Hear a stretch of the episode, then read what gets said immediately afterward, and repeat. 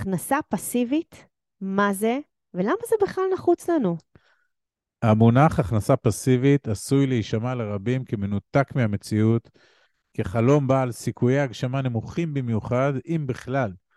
אז לאותם רבים שתופסים את המונח הזה כחלום רחוק, נגיד שאפשר להפוך אותו למציאות, אפשר לייצר אפיקי הכנסה פסיביים.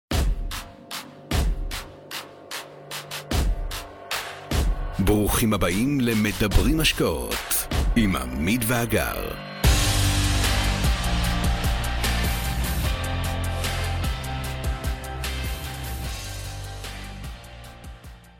אוקיי, אז שנייה לפני שאנחנו מתחילים עם ההגדרות, בואו נדבר שנייה מה זה בכלל הכנסה פסיבית, אוקיי? על מה מדובר פה?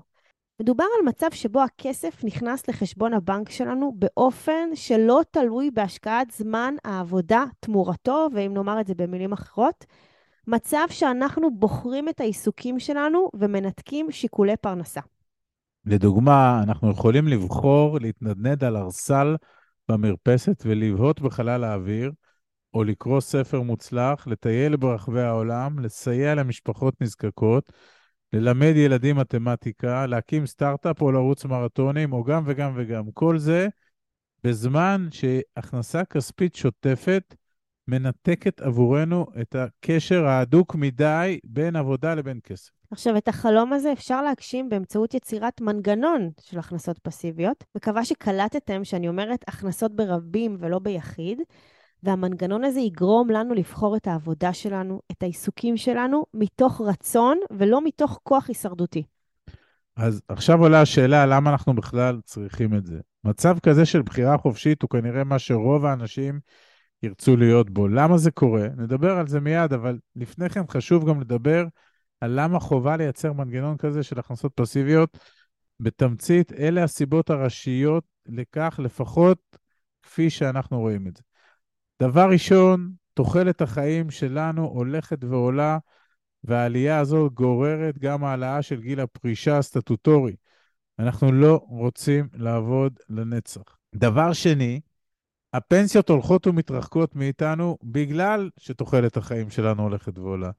והעובדה שקיים עומס הולך וגדל על קופות וקרנות הפנסיה, יוצר מצב שהקצבאות העתידיות שלנו גם הולכות ומתכווצות. דבר שלישי, יוקר המחיה עולה וכנראה ימשיך לעלות, וכאן אין צורך להכביר במילים סביב חשיבות הכסף בעולם יקר יותר ויותר, אז אני לא ארחיב על זה. דבר רביעי, המדינה הסוציאלית, או מדינת הרווחה, היא מדינה שתתקשה בעתיד לתמוך באזרחיה, בעיקר במבוגרים שבהם, מסיבה מאוד פשוטה שהגוף הזה, אם נדבר על מדינת ישראל, שנקרא ביטוח לאומי, נכנס לאט-לאט למצב שהוא יגיע לגירעון, וביום שהוא יהיה בגירעון, הקופה תהיה ריקה, ונתקשה לקבל את הקצבאות שלנו, ויש מלא כאלה.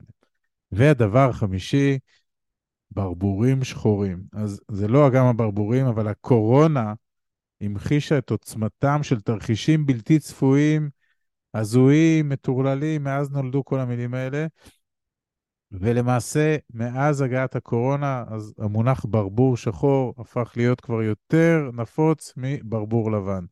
אז אנחנו לא רוצים שיגיע פעם הבאה ברבור שחור, שנהיה מופתעים ממנו, אבל אנחנו בטוחים שהוא יגיע. אוקיי, אז זיהינו כאן חמש נורות אזהרה אדומות. אנחנו הבחנו בהן, אנחנו לא התעלמנו, ואנחנו מרגישים שאנחנו השופר שלכם בשביל להמליץ לכם לא להתעלם ולדאוג לעתיד הכלכלי שלכם, ובמיוחד של המשפחות. אז איך עושים את זה? איך יוצרים את ההכנסה הפסיבית או משכורת שנייה או שלישית לבית? בואו נתעמק קצת. טוב, המונח הכנסה פסיבית עלול להטעות, ואפילו פעמיים, גם במשמעות שלו. כאמור, הכוונה היא לבחירת העיסוקים ולא בהכרח לבטלנות מתמשכת, אנחנו ממש לא מעודדים בטלנות. וגם בדרך אליו, הדרך לא חייבת להיות בפקקים על הכביש. הטענה שלנו, שמבוססת על שנים של ניסיון, היא שצריך להיות מאוד אקטיבי כדי לייצר הכנסות פסיביות. ואני אומר את זה שוב, צריך להיות מאוד אקטיבי כדי לייצר הכנסות פסיביות. האקטיביות הזו מורכבת ממספר שלבים. החלטה שרוצים מאוד. שתיים, למידה רחבה. שלוש, העמקה באפיקים רצויים והשקעות. כדי לייצר הכנסות פסיביות משמעותיות, מבחינתנו צריך להשקיע הרבה כסף. גם כסף שלנו וגם כסף של אחרים. מה זה כסף של אחרים? זה כמובן הלוואות ומינופים שצריך להשקיע אותם בתבונה. שאפשר לקרוא להם אה, חובות טובים. אפשר גם לומר את זה בצורה הזו.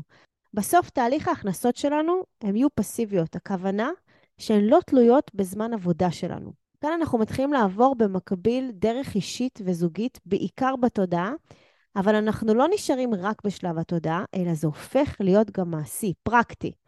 אנחנו נגדיר לעצמנו מטרות ברורות ונפנה זמן ללמידה. בואו ניתן לכם טיפ.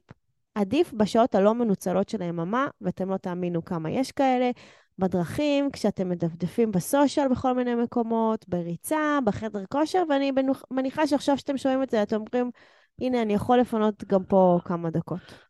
וחשוב להדגיש שהשלב הזה של הלמידה הוא, הוא תהליך מתמשך שלמעשה לא אמור להסתיים לעולם. כי הלמידה בכלל ותחום הפיננסים בפרט הם אינסופיים. כמו כל דבר בעולם שלנו, גם הם מתפתחים כל הזמן, ואם אנחנו מבינים את זה, גם אנחנו מתפתחים איתם.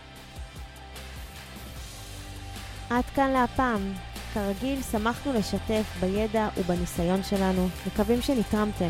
מי שממש רוצה להכיר ולהיחשף להזדמנויות ההשקעה בהן אנחנו משקיעים, מוזמן לאתר שלנו, תוכלו למצוא הכל שם. אנחנו כמובן גם פעילים בכל הרשתות החברתיות, מוזמנים לעקוב אחרינו. אם אתם מכירים אנשים נוספים שהתכנים שלנו יכולים לסייע להם, נודה לכם מאוד אם תשתפו אותם. להתראות חברים.